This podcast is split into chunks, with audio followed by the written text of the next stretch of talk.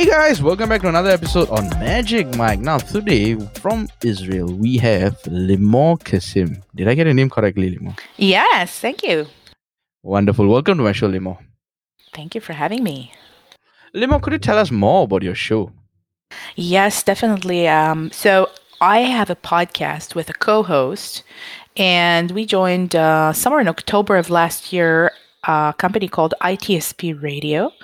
Uh, Mm-hmm. And it is a podcast that kind of brings together humanity and technology and information security. So all the podcasts they run are somewhere around those subjects.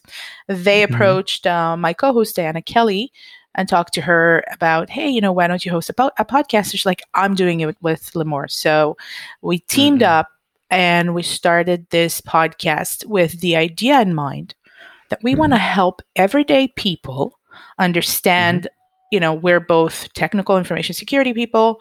We want people to understand stuff on the level that they don't need to know anything technical. So we called it Your Everyday Cyber, and it's for everyday people. And that's what we've been doing. Wow. Okay, that's interesting. And when you started off this podcast, you know, a very key part of a podcast is a microphone. What was your first microphone and what is your current microphone that you're using?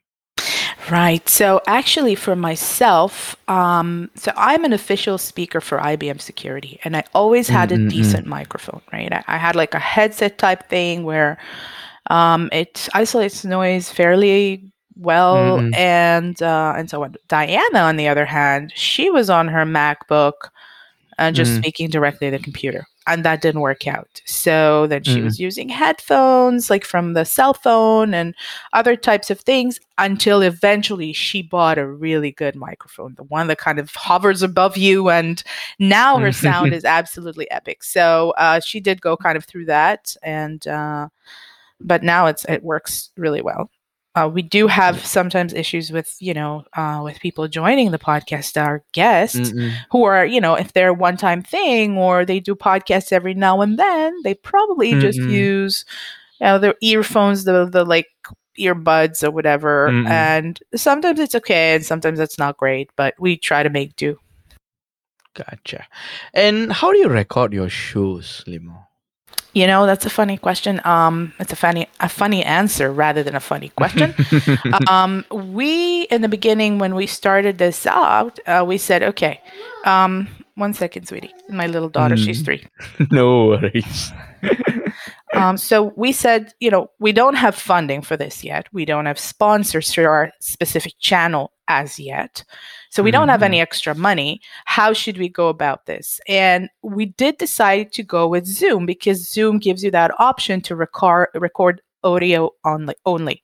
And that's been mm-hmm. working really well for us. Also, it can, you know, you can use kind of a free version or you, you don't have it's not even expensive to to use the premium version and it's been working fine for us. We looked at other things, and this was still a great option, so we stuck with it, and and we so far we really like it.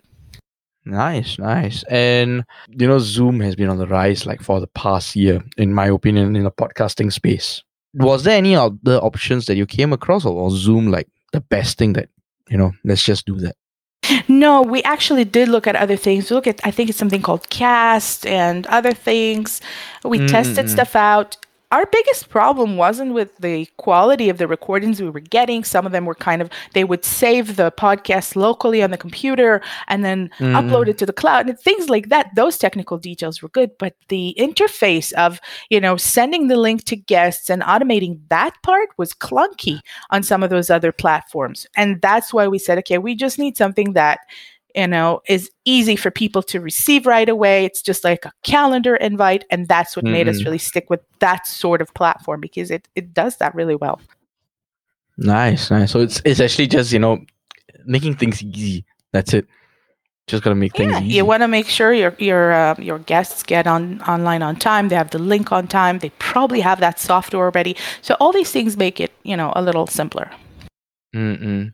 And do you edit your shows, Do you edit your own shows? I mean, We do. We edit the the show. Actually, we have split the roles. Diana edits the show, And ahead of our podcast, I asked her, you know, what do you use? And she says, I just use my MacBook and I use the the um, built-in audio editing tool. So she again, you know, just going for the simple thing right, that's right, right, at the tip of your fingers. If it works well and everything is you know perfect. Everyone's happy with it then we mm just continue going. Until you, if you hit a hit a road bump, bump and say well this isn't really working well then you start looking for other platforms and you're testing stuff. But as long as it works we're sticking with it. And where do you host your platform or where do you host the podcast we host a podcast on the ITSP magazine's uh, channels, and ah. uh, they help us promote it. They're on Twitter right, and right, LinkedIn, right. and uh, we constantly promote the episodes for us and for others as well. And so mm. we're quite a quite a bunch of podcasts there, uh, and they Mm-mm. you know they're the ones who distribute it. Right. So there's actually that that radio company that you mentioned earlier. They they helped you um, host it and all that then they distribute it in that sense. Yes, exactly. Gotcha. Okay. And you know, we, we just we just touched upon promotion. What kind of promotion materials do you do? I know what kind of promotional techniques. How do you promote your shows in that sense? So, you know, as information security people, we're not really marketing people, right? We mm-hmm. are part of communities where there's a huge information security community on Twitter, and we're part of that big family. So we use Twitter heavily. We also are obviously on LinkedIn as professional people, although not all professional people are technical security people. So we always want them to be invited and to invite their family and friends to listen to the episodes. We you know we direct the subject at that kind of audience. So those are the two places we're most active. And uh and you know itsp as well. That's what they typically would do. Gotcha gotcha. And you know earlier you were mentioning um, just before the recording you had a challenge. Because this is one question i ask all podcasters.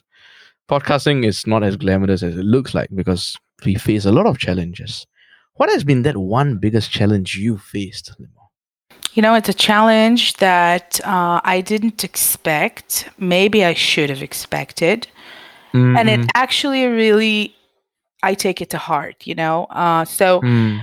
with ITSP Magazine, when Diana and I started this, we said, okay, let's take, you know, each one of us takes the strength that she has and runs with it. So Diana does all the the editing and the invites and all those kind of more technical things. She also writes this, sometimes scripts the episodes, depends on who has the time for that. And I have to, you know, find guests and recruit guests.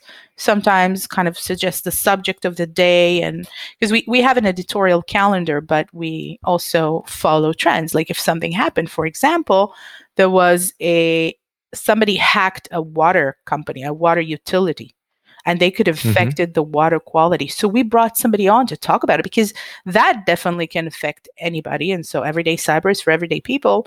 And we talked mm-hmm. about that. Um, so what happened was as I was recruiting people, I kept just bringing on men because there was an abundance of men that would come to speak on the show and men also like you you approach them once and they say yes immediately and what i didn't expect is that women were harder to find and once you did find them they either mm. disappear they they say no um they're they're just so much harder to recruit than i ever thought you know?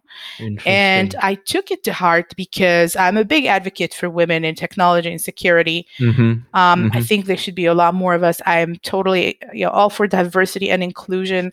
I work towards that. I help women all the time. I invite women to contact me and you know anything I can do to help, i am willing to do it.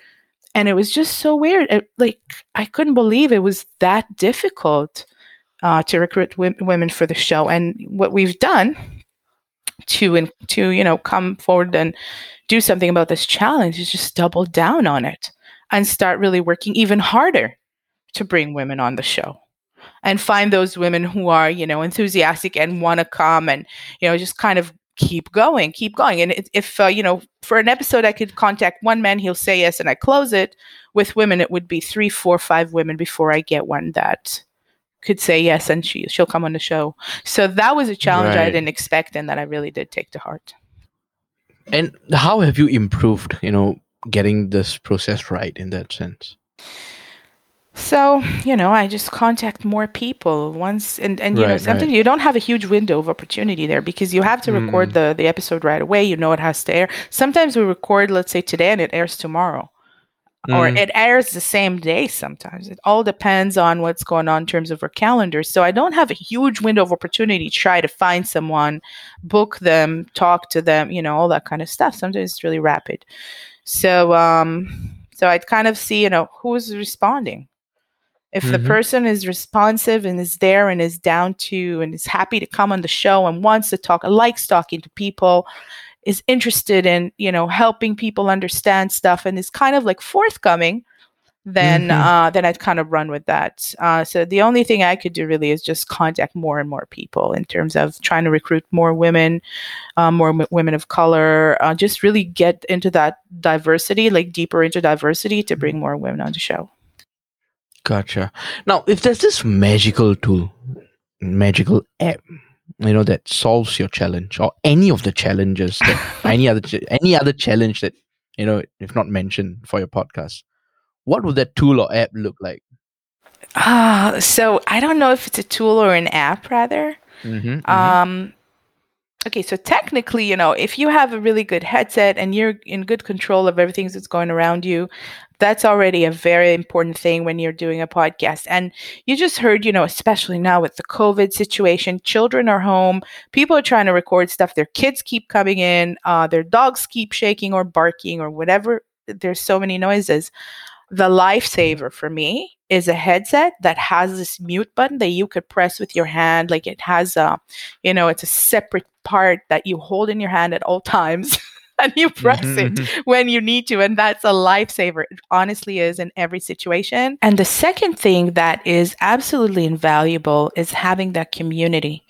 You know, without a community around you that, you know, where you have a voice and they trust you and they would, you know, accordingly would want to come on the show, uh, this would be a lot harder, you know. And Mhm. um, having that community around us, having people we know, people we can connect to, people who trust us, people who like us or care about what we do is critical to having a successful podcast and having really great, great professionals come on that show.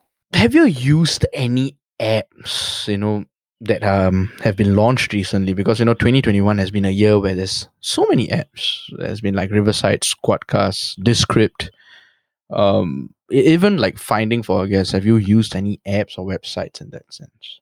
So, you know, because we came into the podcasting idea and the podcasting world through ITSP magazine, where they kind of support us and, you know, they have the platform, they have the experience and stuff. We said, you know, Diana and I were saying, hey, let's just work with what we have and that's like right at the tips of our fingers uh, and see if it works out. Uh, as long as it works, if it's not broken, we're not going to fix it.